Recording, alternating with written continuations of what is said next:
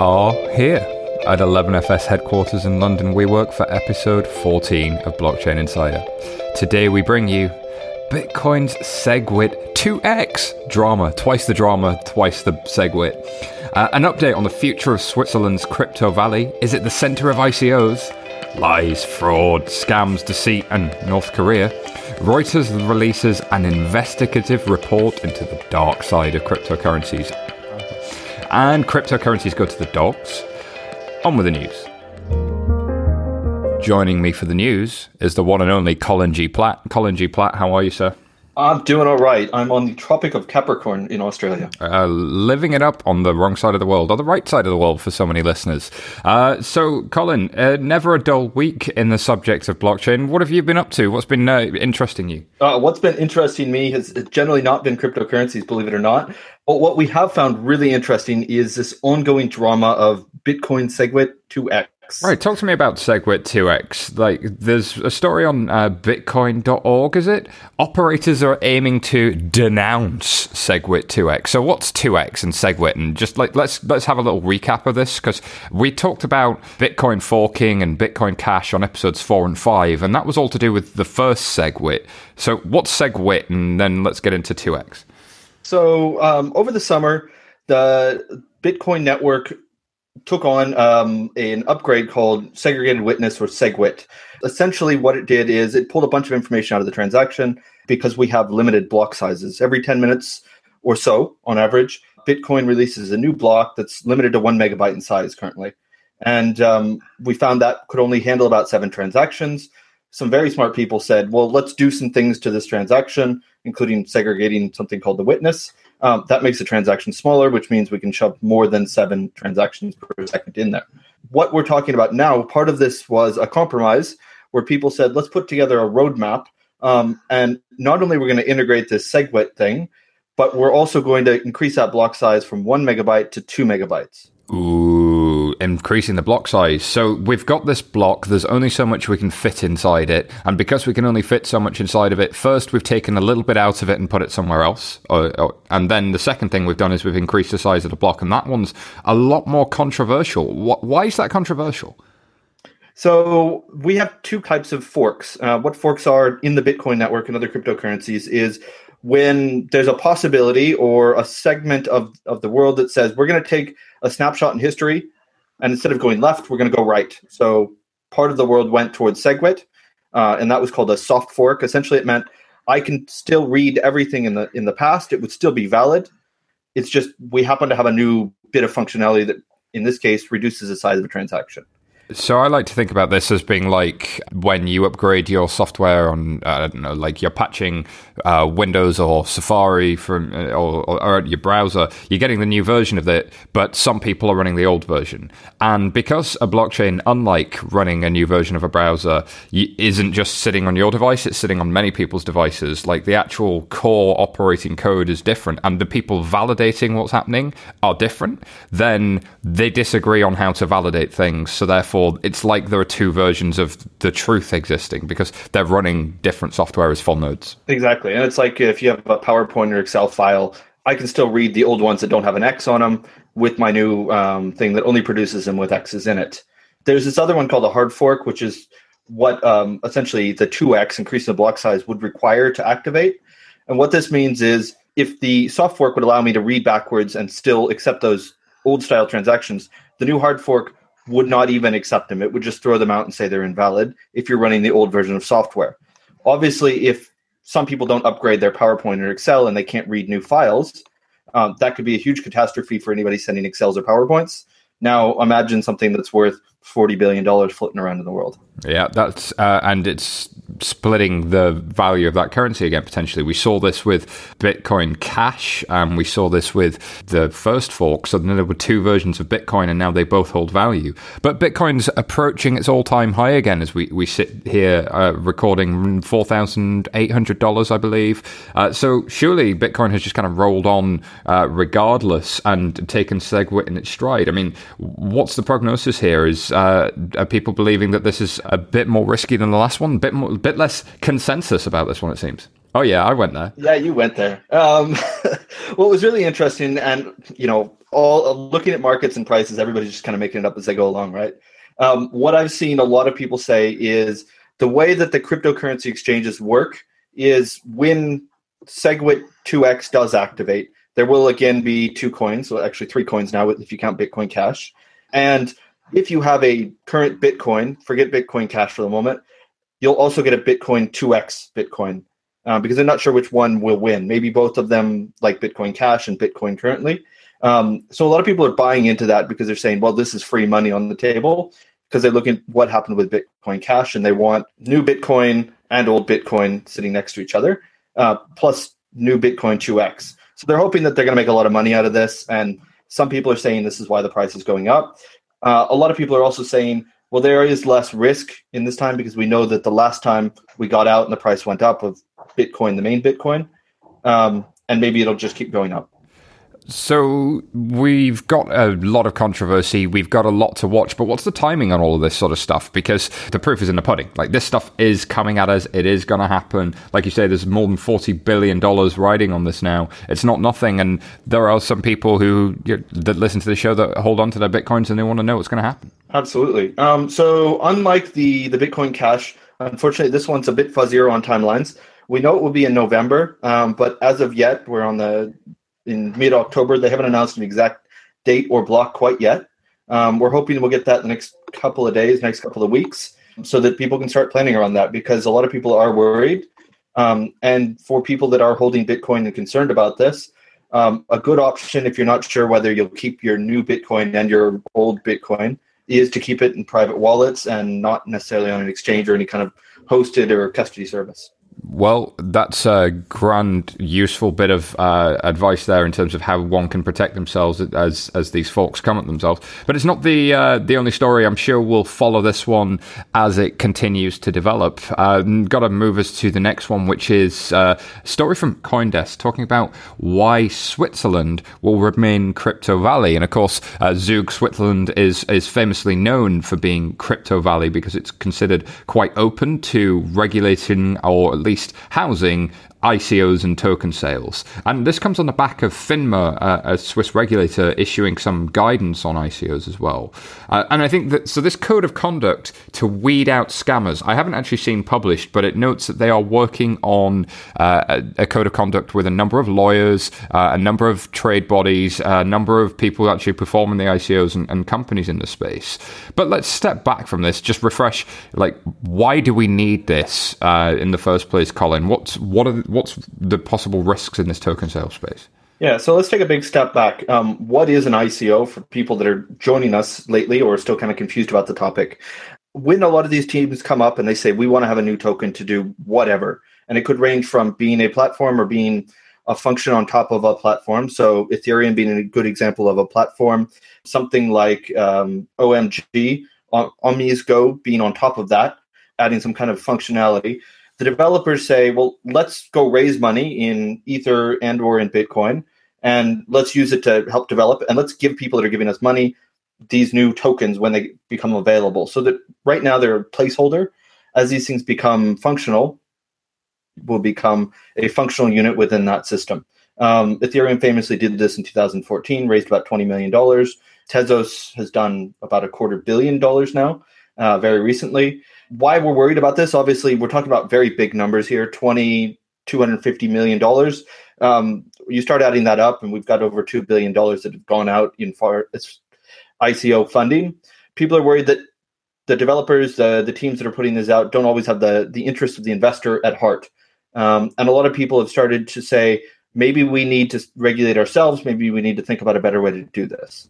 Yeah, and, and I guess when you're dealing with something that is seen both as a brand new way of raising capital to fund effectively a startup type of idea, there's going to be a lot of people that are really interested in getting their hands on that capital. But there's also going to be some opportunists that come along and just grab the capital because it's there. And then, of course, there are people that are uh, complete scammers and frauds, or even people using it for money laundering or you know, kind of uh, criminal activity as a way of hiding what's going on. And I guess a code of conduct is designed to be a helpful framework for people to avoid that because I, overwhelmingly there will be people who want to do this and do it well and to legitimize the space. And of course, the um, the Crypto Valley Association has been around for couple of years now, and there was only 12 organizations involved at launch. They're now over 220 corporate and individual members. They are growing and becoming progressively more influential. Uh, so I look forward to this guidance coming out because that's the sort of thing I think this space needs to really cross over from being nice interesting, off in the corner, but not something that uh, really touches the big world of financial markets. Of course, we had Jennifer P from the DTCC on last week's show, uh, and she was talking about the scale of their operation with one market being 15 trillion and another one over here being 1.5 quadrillion coming through their system. Like they are dealing with mega numbers, uh, and if the world of financial services is ever going to benefit from it, it needs at least something. And a code of conduct is a good place to start. And I note with interest as well that the uh, Abu Dhabi global market um, issued some ICO guidance, and I want to give a shout out to um, the Abu Dhabi global market because this uh, there's been a flurry of ICO guidance lately.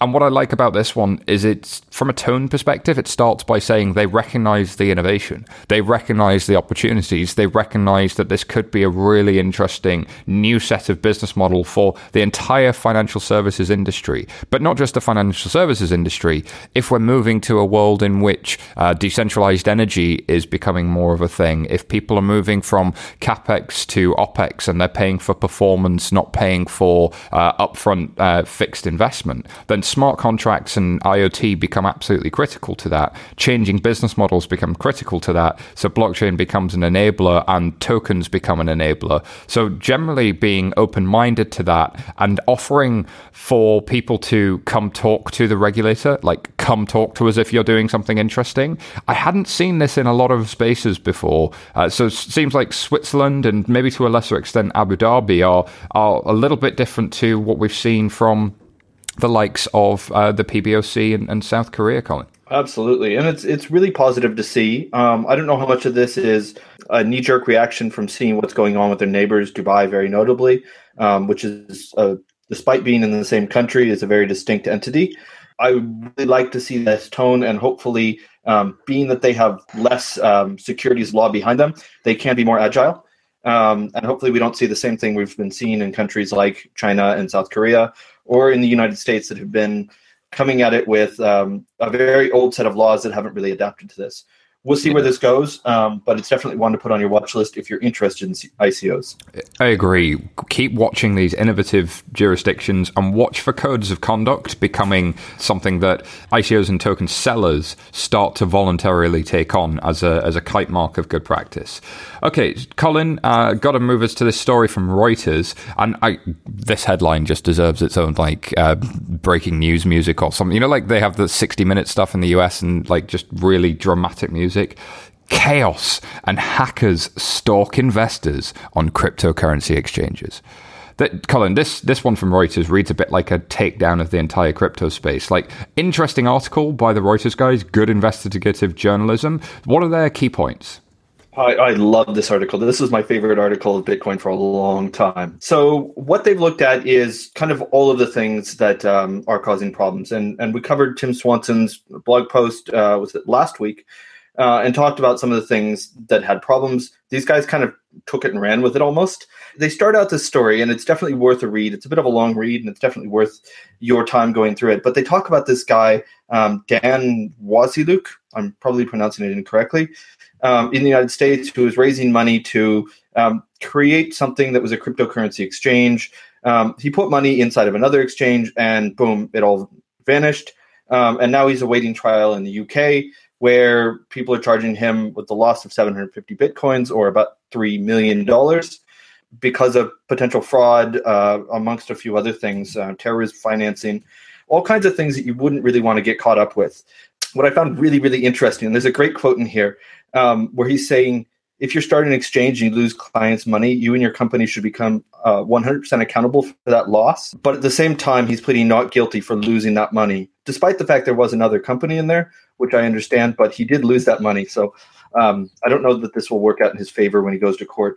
They talk a bit about the story of Mount Gox, and this happening a few times. But what was really interesting in here is they talked a lot about the, the Chinese exchanges, BTCC or BTC China, um, being one of the really focal points. And they're talking about the MMM, which was a big Ponzi scheme in Russia that was very open about being a Ponzi scheme that they helped put money through.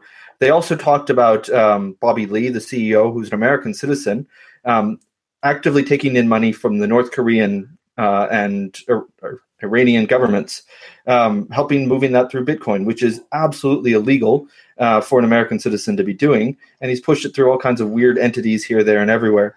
And it makes complete sense then that you'd see uh, that the Chinese authorities would come and try and stamp that out. Like if you are seeing people breaking sanctions rules or moving money on behalf of jurisdictions that are against the law, then those those regulators are going to regulate. Um, maybe we need some Warren G sample for that. But there's there's definitely something to be said for there is a part of this space that needs to be cleaned up. And if it is, that's the key to it being legitimized and mainstream. Because I've often been of the view that if you want to get caught doing this stuff, do it on Bitcoin because it's really easy to go back for a regulator to go back two, three years later and have a perfect audit trail and see exactly who did what, when, and where. I mean, okay, so there is a bit of anonymity in Bitcoin and there's some mixer services and there are a few things you can do if you're really clever to hide, but then you just look dodgy if you hide. So uh, you kind of got to get to the point where this space being cleaned up, these sorts of exposes, whilst they're painful in the short term, are probably good for the long term mainstreaming. Yes and no. Um, I mean, the, the thing I have to worry about with this is yes, it's good to have regulators come in and clean it up. Um, the, the bigger question I have on top of this is are these people um, running these things right now making a quick buck on that? Is their interest really um, in how to make Bitcoin a mainstream thing, or is it simply how can I make the most amount of money and get out of this thing as quickly as possible? But that's why I think that uh, the those people who are trying to make a quick buck need to be uh, from for the good of mainstreaming the thing, if that is what you want they need to be pushed out or discouraged in some way. Now, I know there are a lot of purists who would argue that this Bitcoin stuff should never be uh, controllable, should never be regulatable, and heck, that was its whole point for being originally. But I just wonder if that's where it ends up. The original point of the internet was to change governance and communication, but actually now what you've got Facebook and Google, but that's that's the way of the world to get things mainstream. Sometimes it's not necessarily uh, the way it was envisioned by its its original founders. I suspect we may see a similar process here, um, but again. I echo your sentiment, Colin. Uh, this is a very well done bit of investigative journalism, if a little cynical, but very, very useful in exposing some things that are genuine problems uh, in the space. But changing direction a little bit from kind of the the pure just kind of space we see of tokens and ICOs and Bitcoin drama. ComputerWeekly.com here has a story where Her Majesty's Revenue and Customs, also known as the Tax Authority in the UK, have built a proof of concept blockchain for the UK border. So they've built a concept that demonstrates you can actually get all of the 28 organizations that act on the border to coordinate all of their risk interventions. So they only do it once once and they do it well. So, like, here's the thing. I get people debating this all the time. Oh, why are governments using this stuff? Uh, it's supposed to be decentralized. And we hear this about um, uh, financial services a lot as well. A good friend of the show once told me, um, why don't they just use APIs for this stuff? And perhaps APIs are more interesting in the short term for things like tax returns. And uh, there is somebody in this article that says they just want the governments to get digital basics right. But there's something in the idea here that I do think is correct. The idea that many departments with many database silos that don't communicate and don't reconcile could communicate and could reconcile, I think is a good one. But that's going to anger maximalists and purists. What are your thoughts on this one, Colin? I, am going to get on my soapbox here. Um, I really like the idea of governments using this for efficiency. Um, but reading through this article, frankly, it's scary as shit. Um, I'm just going to read one of the quotes out of here. Um, the, the CDIO, the Chief Digital and Innovation Officer, says as of April, if you have a child, we will tell other people in government. I, I think it's great to link up everything and help people match. but honestly, massive fail for messaging. Um, I, I, don't know how this guy is putting these things into print. Uh, it just sounds like a dystopian future. And I'm not a, I'm not a crypto anarchist or libertarian, uh, and I find that scary when people start talking about just the message of we're going to tell everybody here, there, and everywhere when you have a child. I mean, I just imagine going into the hospital and boom, you've already got a tax number. Yeah, the messaging side of it's a difficult one. They they, they had this with um, their uh, kind of social welfare distribution project uh, six months ago, where a journalist picked it up and said, "Oh, it's really really bad because you're trying to um, distribute welfare and tell people what they can spend their money on." When actually, no, that was never the goal. It was to reduce the amount of fraud happening, but also just see how people are spending their money so they can tweak policy to, to give that visibility. It, it's a hard fine line to to tread, uh, but I do think this idea of of like let's not go to those extremes of uh, like knowing everything about everybody. Let's take the stuff we already know or, or things that nobody would disagree with. Like it'd be really cool if I didn't have to change my address in 15 different places, um, and I could change it for my passport and it updated my driver's license and blah blah blah blah stuff like that. That's useful get that right, use those examples, and control your messaging uh, because it makes sense to me you'd have those in separate database silos. You don't want one central point of government that's going to get hacked. You want to distribute that. Um, so having something that brings those to consensus, I think, is useful. Absolutely, and I think, as you say, it's it's really coming down to messaging, and I think uh, governments really need to remember as they innovate, which is a great thing. Um, that they need to not lose sight of giving accountability to their citizens um, and not making stupid comments like users should simply don't understand the machinery of government and how it works. And frankly, they don't want to and they shouldn't need to know either. I mean, I don't want to be overly involved, I'll be honest, but I'd like I'd like the idea that I could at least figure it out. And people going out saying we're going to innovate and make things more complicated with newfangled technology and you don't really need to know how it works it is not the, the best message to be sending out. So definitely work on that, UK government. Um, but definitely love to see that they're trying something. And how many organizations of government are able to try things. And they it's very very difficult when you try things to not get this kind of backlash. I encourage the idea of trying something in a small way and doing pocs because that's a great way to learn even if you're a large organization. In fact probably more important if you're a large organization. Um, but speaking of large organizations uh, there's probably one that's very well known for being uh, a bit of a lumbering giant in the database space. So the story on coindesk here is uh, oracle Oracle, the database giant, unveils their enterprise blockchain strategy. I'm imagining there was some ribbon cutting ceremony and like there was just uh, confetti. Um, and I get why this is seductive. If I'm sitting in some large corporation and I've got a whole bunch of Oracle stuff inside my organization, um, then something where I can have that blockchain magic with all the bells and whistles or accelerators, um, as enterprises like to be sold, that it's going to integrate to your ERP, it's going to integrate to your existing databases. Well, that sounds great, um, but I guess there's um, there's a few things in this article about you know, Oracle if they're doing databases, somebody I think at CoinDesk asked them, "Are you not actually threatened by blockchain? Doesn't if you're selling basically traditional databases, doesn't blockchain come along and threaten you?" I mean, Colin, what do you think of that? It, it's a tough question to answer. I mean, um, obviously these things switch a lot of things. Um, not all blockchains require that you send everything to everyone. Um, I guess not all DLTs, let's, let's say it properly. Um, but uh, it, it, may challenge what they're doing. It may not. I, I do like to see that they're forward thinking in this. Um, I also love the irony and how everybody in, in Bitcoin land loves to say, "Oh, well, that doesn't that doesn't work. Just use an Oracle product." And now they have a blockchain project, um, so that's quite good. Um, it almost seems like their hands are forced. Maybe they were just taking kind of a slow, steady path to understand where they wanted to be. Um, but they are behind the likes of IBM and Microsoft. At the same time, you have things like um, IPFS and Filecoin that are coming in really after the traditional blockchain space um, matched up with the database space. And of course, there's lots of other things out there like BigChainDB uh, that are trying to attack the, the blockchain and database side. And it's fantastic to see that they finally move forward. But I'd like to see some um, interesting things rather than just catch up.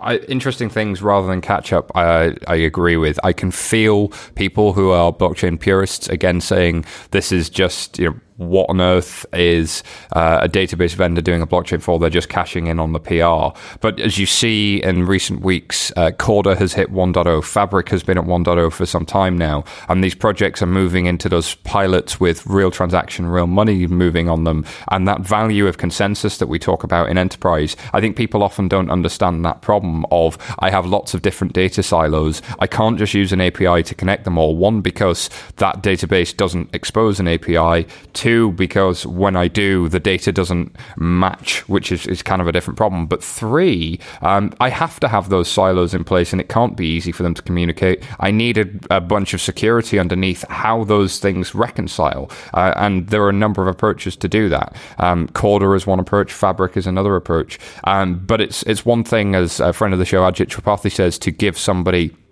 and uh, the the tool is another thing for that tool to integrate with everything they've already got going on. If you think about a large corporate, um, they've got a lot of systems already, and to have something that can slide into those systems and, and fit right in there, uh, it, it, could be really really appealing. But I just it just feels like yeah they, have entered late. Um, maybe this is a gateway for people who hadn't been thinking the space was legitimate to to start to think it's legitimate, um, and it'll be interesting to see who they support um, and and what different DLTs they support because I know they are uh, members of uh, Hyperledger. I think they're in EEA, but I need to fact check that. Um, so don't quote me on that, people, um, and we'll we'll find that out, and we'll see if we can reach out to Oracle to to get somebody to to talk about it. All right, Colin, I love this story. There's a cryptocurrency for the dogs called Fetchcoin. I, I just like I'm imagining doggy treats or something. Like, what is Fetchcoin? This this just what? oh man, it's it's too good. Like, um, I, I, saw a lot of people going through our Slacks talking about, oh yeah, this is uh, the Pets.com of ICOs. We're done. Stick a fork in it. Uh, Fetch is a is building a social platform. Uh, to keep tabs and communicate with your dog and cat throughout the day and receive rewards for their daily activities. Of course, using artificial intelligence and blockchain because hell, why not? I, I, don't really know what the point of this thing is. It's hilarious to see it. Um, I wish them all the best, but I really don't understand it. Um, hopefully, we'll be able to get a hold of somebody and figure out if this shouldn't be one of the things that um, Crypto Valley wouldn't touch because it doesn't make their code of conduct. I'm hoping it's not, and I hope it's really something cool that I just don't understand yet. I can't figure out if this is a mockumentary, you know, like The Office, where like it's they're playing it straight laced, but actually it's just a big joke, and they're raising money to mock the whole space. Like if they are, it's genius, and if they're not, what? you know, maybe we should launch an Office coin. Um, it, it's same idea. There's a lot of people out there that are taking the piss out of um, ICO this may be one of those, but it is just it's hilarious the idea. I love it. Well, uh, here's hoping that code of conduct does does come sooner rather than later and help everybody understand the ICO space. Looks like the enterprise space continues to gather pace, and there are a whole bunch of stories we couldn't cover this week. Um, one that I think super interesting is the blockchain startup Circle are launching their open source project to send money more like email and text. And what I loved in this one is that they're going to talk to Silicon Valley companies like PayPal and others to say, here is a protocol that gets you around the existing payment systems that's that we've sort of built that's a bit similar to Ripple, a bit similar to the way ETH moves money, but they've kind of taken all of those ideas and built their own thing. Super interesting. Keep watching that one. Uh, another headline in crypto coins news: Dragon Chain ICO, which is probably one of the most um, dude bro names for an ICO I've ever seen. Um, they're going to try and commercialize the project they did with Disney and blockchain. Um, go to CryptoCoin News to find out more.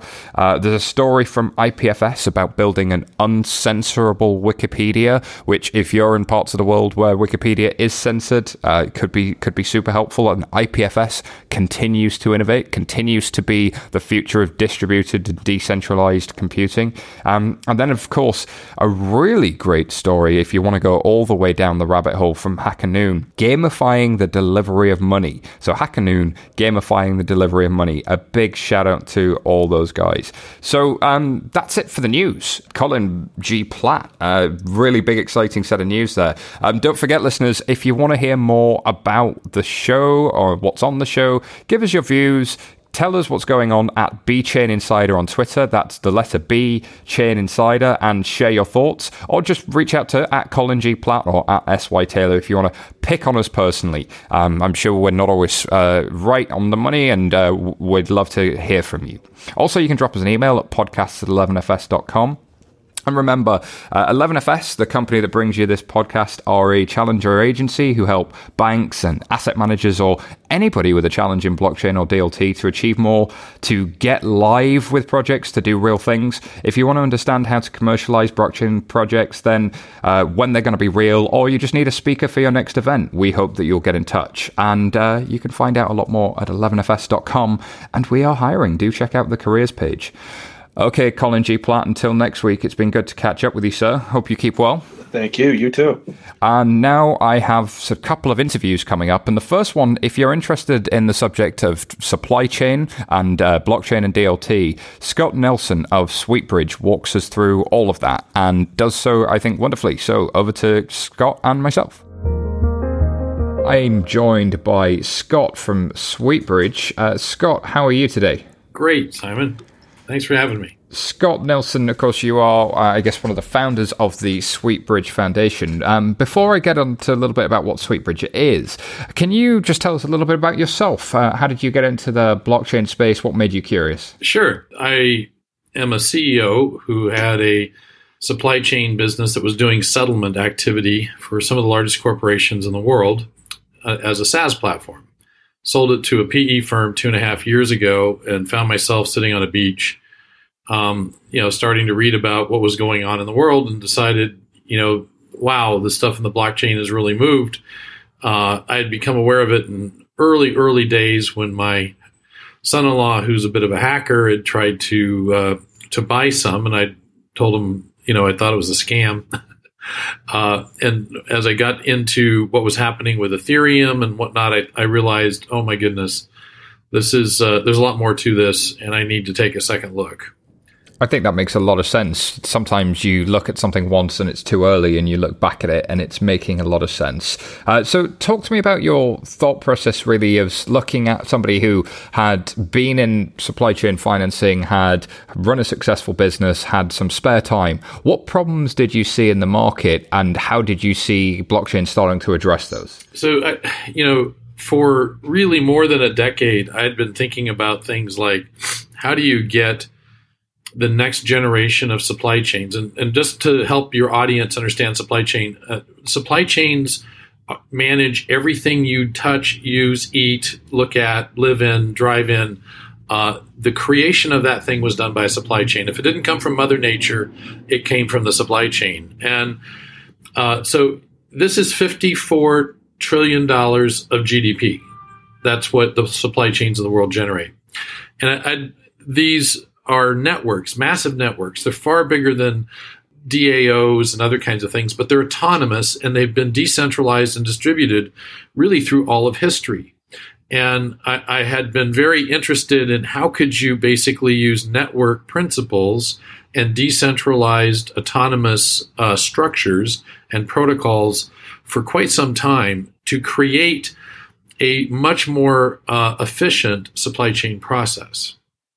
And so what I found in the blockchain was the thinking that was necessary to do it. And and the from my point of view, and this is something most people haven't recognized, the blockchain combines three things at once into a single execution state. It combines it combines law and regulatory uh, uh, activities, value and and monetary activities, and state in an atomic transaction.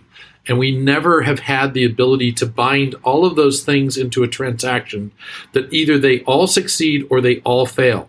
Um, and and that that is profound. What that can actually do for supply chains is just amazing. So let's work, go through a worked example, right? So I'm um, somebody that's building, let's say, a, a, car, or I'm building mobile phones, and I'm selling them to consumers. I'm going to have a whole bunch of suppliers, right down to the raw parts themselves. So the the individual bits of sand that make the glass, to the sand that ends up making the silicon on the chips, right through to the people that then fabricate those chips and supply them to the Samsungs and the Apples of the world, right through to the people at the retail stores or the people at the telcos. Talk to me about some of the problems that a large company or a medium sized company has in that process um, with the way things are today and, and how uh, blockchain solves some of those problems. So I, I want to focus on what the largest problem in that space is, which is liquidity. And to, to help uh, you, you know people in the audience understand what liquidity really means in a supply chain, you're talking about trillions and trillions of dollars that are tied up in inventory, invoices, orders, uh, because unlike your kind of consumer life, when a business buys something, they don't pay for it immediately. And when an order comes into a business to make something, they they have to spend money before they basically get get paid. It's not it's not like uh, selling something out of a shop or selling something out of a restaurant where you just have a you know people come in they they buy a burger and you you make it and you deliver it to them. There can be months or more that can be tied up in this process. In fact, typically it's at least two months from the time that an order is received by a business until they actually get paid for it. And there are tens of trillions of dollars tied up in this process inside of uh, the supply chains of the world. And when you get these supply chains down to the to what are called the roots of the chain, this is where you're getting the mining the the the sand, mining the copper, you know those kinds of things. That's happening typically in underdeveloped countries where capital is scarce, it's difficult to get, and it's expensive.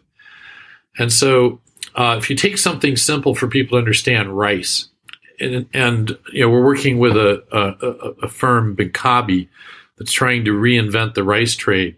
And a shocking 20% of the price of a bag of rice on the retail shelf is financing charges. Wow. That's hugely significant. So the money men in the middle are causing 20% of the cost of rice on your supermarket shelf. Well, and, and rice is the food of the world. It's the food that feeds most of the people on the planet. So 20%.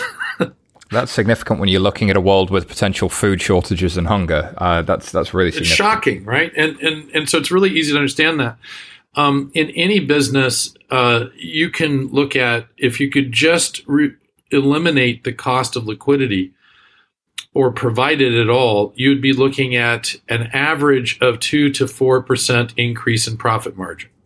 That's really significant. Um, I, I, think it, you, if you ask any executive, do you want a two to four percent increase in profit margin? Um, they'd say yes. So, talk to me about how we get there and um, A/B test that. Right. So, from from the processes we have today for getting liquidity, talk me what talk me through what that looks like. That actual raising of capital, um, and then also like yeah, liquidity getting stuck in a thirty day payment cycle.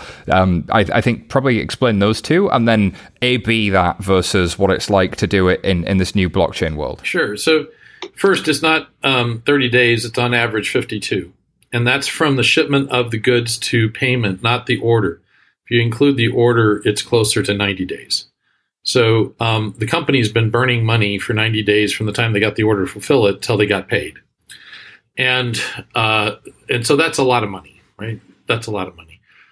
And that doesn't include uh, all of the costs of the money that they might have to borrow if they get it, or whether they can even access it. If you're in India or China or or you know Vietnam or someplace like that, it, you probably can't even access it, or if you do, the costs are just prohibitive.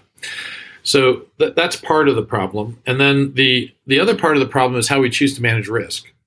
So think of it this way: the the world's um, supply chains generate fifty four trillion dollars of profit. That's their contribution to GDP. GDP is profits, not the sales number, it's the profit number.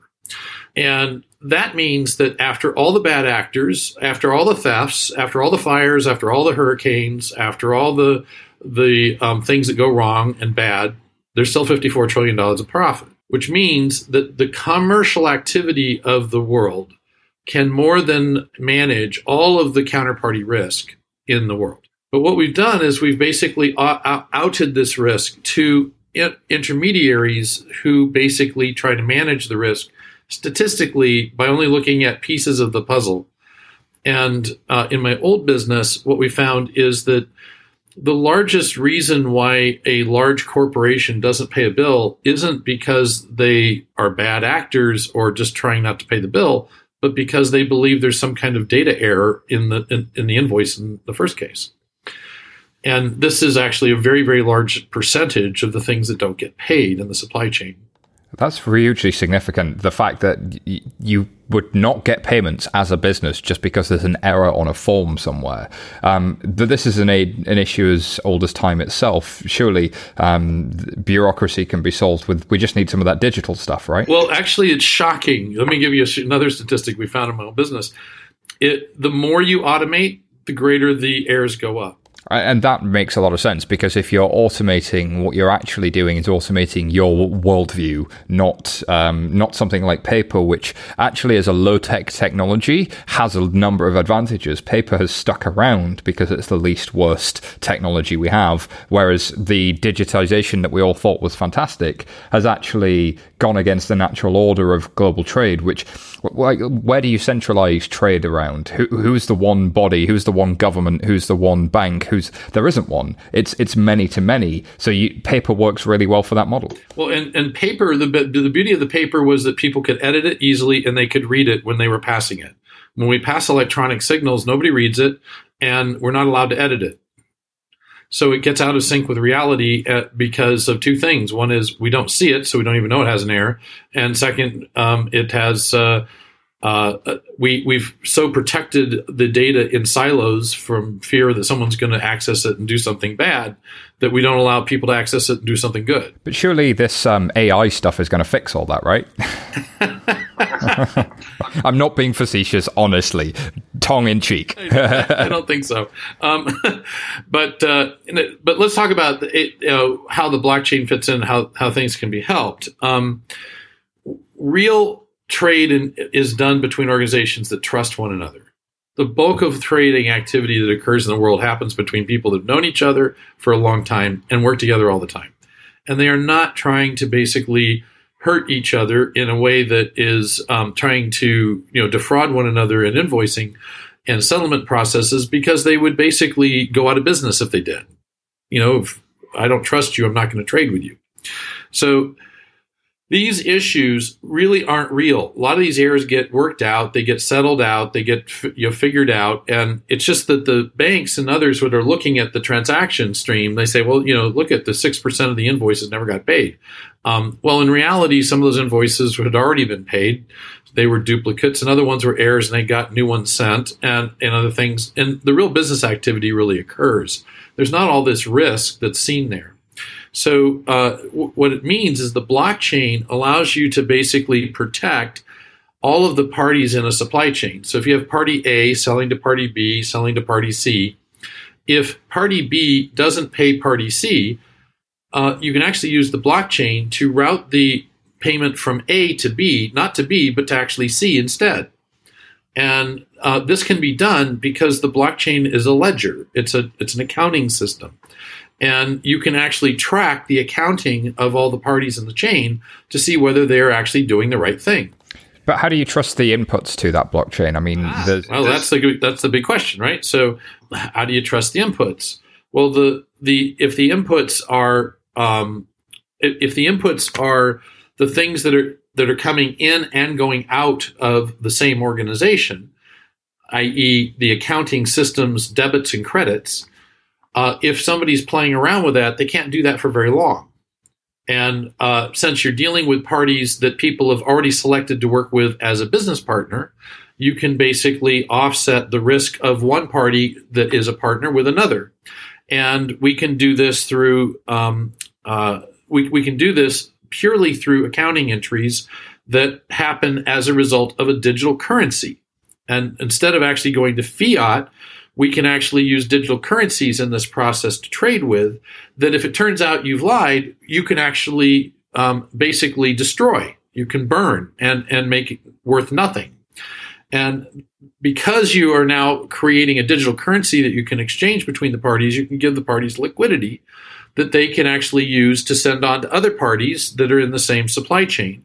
And this can be anchored by somebody, say, like an Apple computer or by, you know, a, a GlaxoSmithKline or um, somebody other at the top of the of the supply chain who, who, extends this through the supply chain to its suppliers, who it does tons of diligence on, and um, and, and provide liquidity through that whole pipe without any cost whatsoever for interest. So you're looking at a system in which, because this accounting engine is shared, from that shared accounting engine, you can build, in theory, if you have the right governance around it, shared risk models and or at least balance out the risk through that network, which is effectively what you were saying already happens in the economy. Um, we're just doing this across uh, a, a, an accounting ledger that is now shared and the data is now effectively more harmonized rather than being siloed. Correct. And, and by doing this, what, you what, what you can actually do is you can kind of create a central banking function that allows the members of the supply chain who have the strength and the assets and the credibility to basically anchor the supply chains, uh, uh, uh, their their supply chains and their suppliers' supply chains and their suppliers' suppliers' supply chains, and distribute and use a digital token as the settlement process. And you can actually do this in such a way where that token is pegged to um, real world assets, um, real world uh, uh, uh, currencies, um, or commodities, so that uh, it's stable and and therefore it's not like trading. You know, the idea that you're going to use Bitcoin or these other things, it's just never going to happen. Uh, because they're non-stable tokens, and I, you don't want to have exchange risk inside of your supply chain because you could lose all your profit or make a windfall um, for things that had nothing to do with how well you ran your supply chain or your business. The, the challenge of uh, these stable coins, as, as often they're called, and, and tethering uh, real world assets to what is a, effectively a blockchain token, which I assume is uh, somewhat decentralized here. It's going to be based on some uh, open source, decentralized type um, uh, approach if that's the case, getting those uh, to sit within inside a regulatory framework can be challenging. Have you thought about how um, that becomes compatible? That the regulatory frameworks that exist around the world become compatible with with um, the Sweetbridge Foundation? And can you tell us a little bit about what it is specifically that you're building? Sure. So the protocols to do all this are open source and are free for the world, and they uh, they can be used by anybody, although we have uh, applied for patents on them. We've only applied for patents to protect them from being, you know, from somebody trying to, you know, steal them. Then, for to deal with the regulatory onboarding and offboarding of real world assets, we've been setting up uh, for-profit entities in different legal jurisdictions that will basically handle handle that. So, for example, inside of the Sweetbridge uh, ecosystem, if you have the membership tokens in our, our e- ecosystem, you will be able to actually move fiat to crypto and back to uh, fiat free at no charge. You'll be able to get loans free, interest free at no charge. And you'll be able to do foreign exchange free at no charge. Plus, conduct settlement activity uh, uh internationally between parties at no cost. And this includes both the data movement and the financial movement related to those things. And that's all enabled by this magical blockchain uh, technology and this global computing system, plus a regulatory interface that exists in each of the major. Um, we're trying to go for the nine major economies of the world to create these interfaces in each of those. We've already gotten regulatory um, uh, processes started in four of them um, the United States, the UK, EU, and, and separating UK the EU with the idea that of Brexit, but and, and, Switzerland. So uh, you know that that's that's underway, and then uh, our next is to focus on uh, places in Asia, which we're still working on trying to put in place. This makes a lot of sense. I, I think it's uh, a hugely uh, well thought through problem statement and solution. What I'm curious about now, I suppose, is uh, how you gain critical mass because it's uh, it's a problem that I think a lot of people in large corp- corporations or even in small businesses will have felt, and we've seen companies like um, Tradeshift and others do a lot in the small business space about trying to make these, uh, you're trying to build really good software tools to make uh, life easier for people uh, on this front, but really building this this vision of a global decentralized network. We saw it with Bolero, we saw it with essDOCS in uh, in some of the some of the trade pieces that would then link to supply. Um, and Swift are now talking about their GPI initiative that's supposed to solve uh, all things to all people. So why is it Sweetbridge gets success and and, and does well? Um, simply because we actually have the whole package, um, and because of all the hype. You know, there's a lot of hype and a lot of bad stuff out there being done, but what that's actually done is it's created an amazing amount of awareness inside of uh, corporations and uh, other uh, places, governments and whatnot, that this is something that they ought to be actually looking at investigating. And I've never seen anything like it in my life. Um, we're actually a project that has done uh, focus groups. Imagine that actually going out talking to potential customers. Um, and w- we've basically got almost 100% hit. I mean, actually, I mean, you won't believe me, but we've had 100% hit. And the reason is is because we're offering the complete integrated strategy for their supply chain. So it's not just a financial strategy, we're offering all the information exchange too. And it's not just an information exchange strategy. We're offering to integrate with all of their systems. And we're doing that by bringing together through our alliance all of the blockchain projects. There are about 500 of them that uh, are out there working on the supply chain and, and supply chain related processes and creating a common backbone and backplane for all of them to share information under one unified uh, economic model. And nobody has thought about the fact that you have to do this. And then we're doing this with the legal tech that allows you to basically bring these things on and off the blockchain with inside of real regulatory environments. No one's working on that either. And uh, so this is very, very different. So all these other things are kind of point solutions, but when you think about them very much, they they they leave all the work left for you you have to put all the pieces together yourself. And, you know, if you're a bank or something, that makes sense. Maybe you want to do it. But if you're a typical business, there's no way you're going to do that. No, that makes complete sense, Scott. So, uh, if you're a typical business and you have some of the problems Scott's talked about, Scott, where can people find out more about Sweetbridge? Uh, go to sweetbridge.com and uh, join the chat. Fantastic. Scott, thank you very much for being on Blockchain Insider. Thank you, Simon.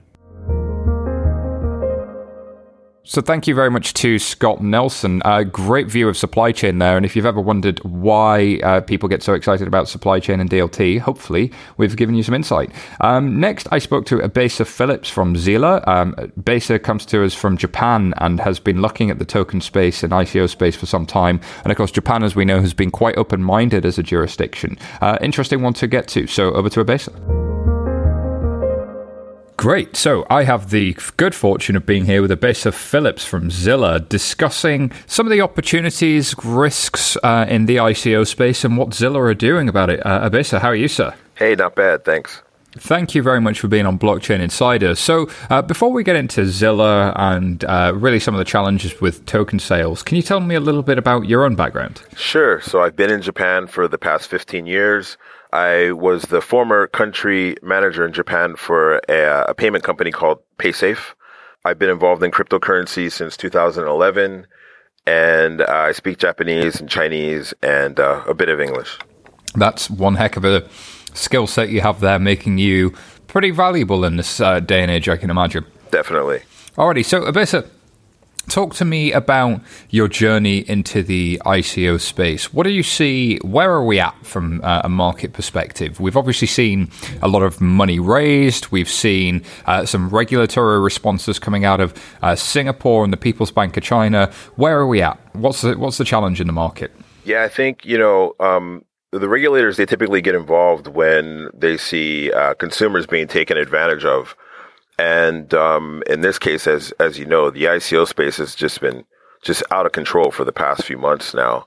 And now you see, you know, China with their heavy hand, like they typically do. They come in, stopped everything. Korea has done the same.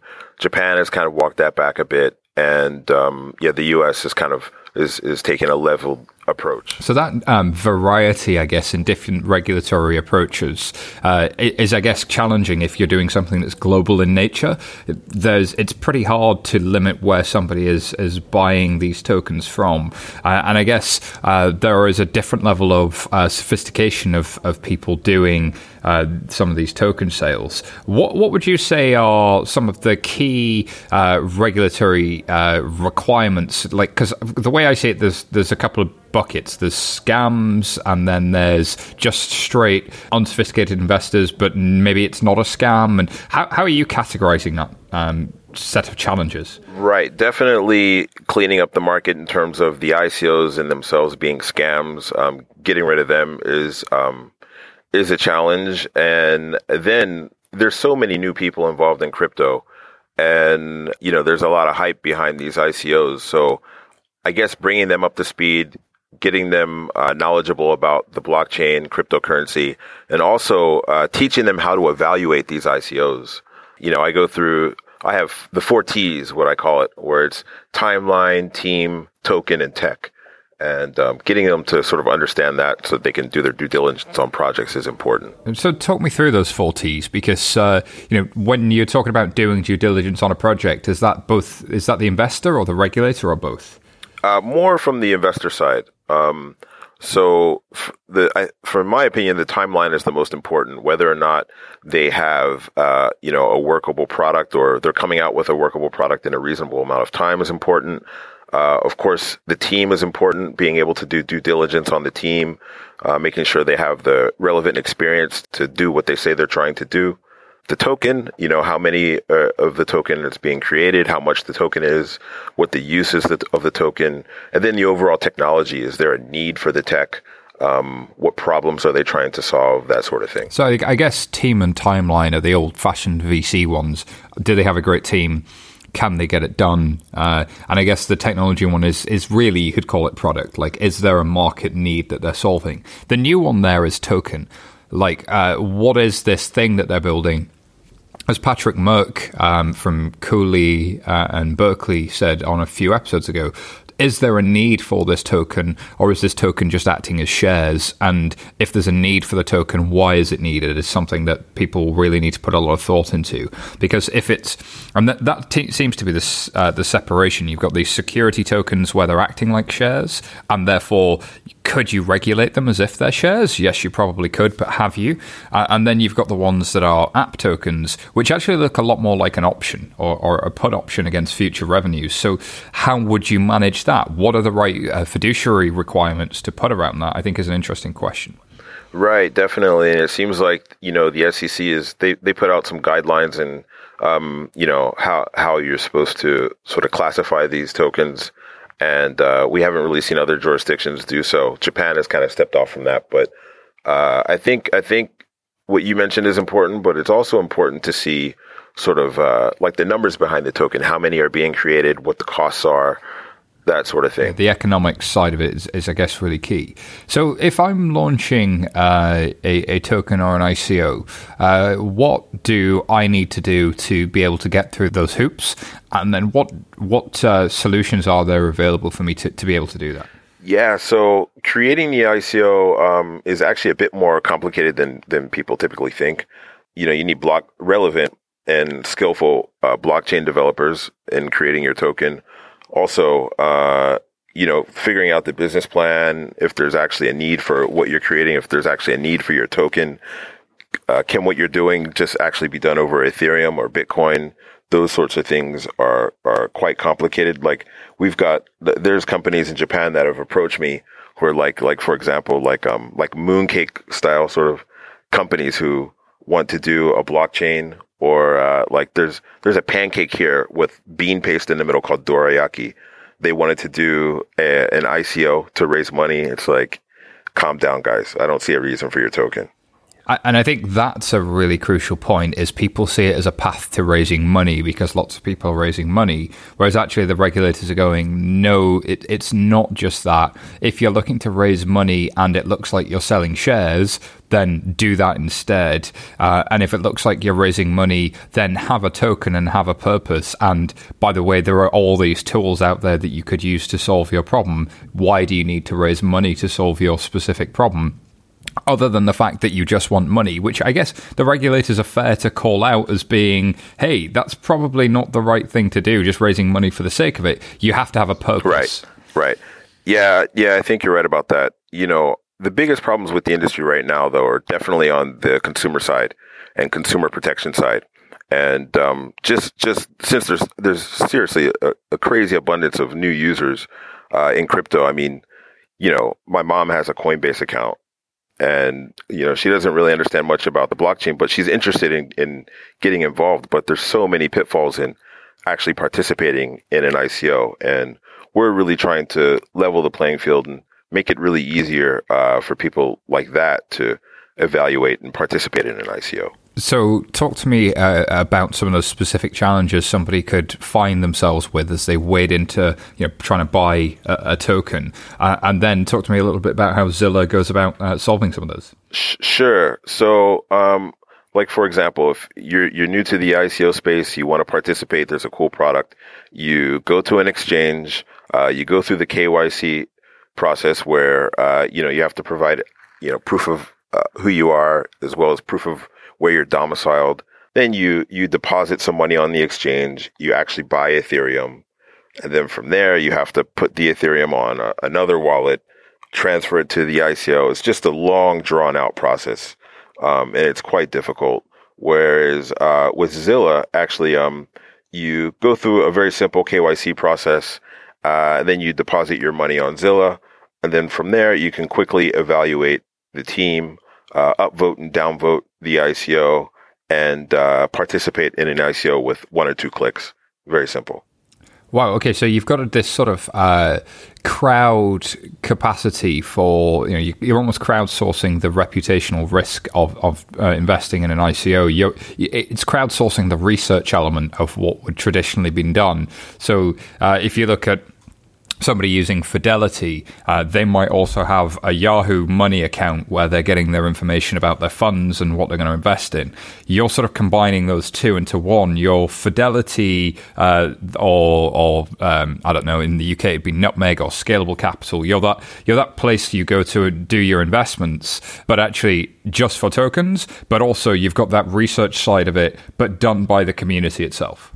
Right. We're sort of like a Fidelity and a Reddit, like uh, kind of balled up into into one sort of thing. So you can actually uh, you can evaluate the whole ICO, and you can also evaluate, like for example, the the token metrics. You can evaluate um, individuals in the team. You can evaluate different aspects of the the white papers.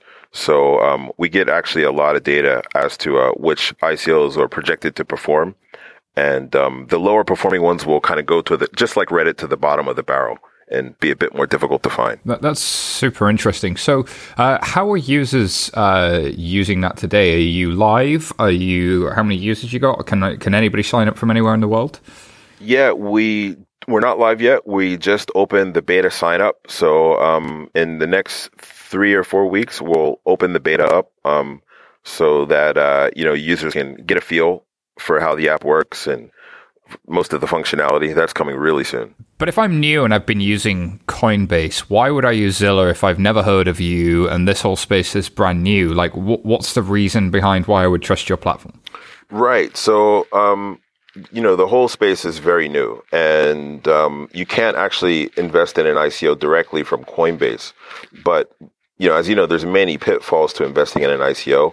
Uh, one is spoofed ICO sites. So actually, someone spoofed our site.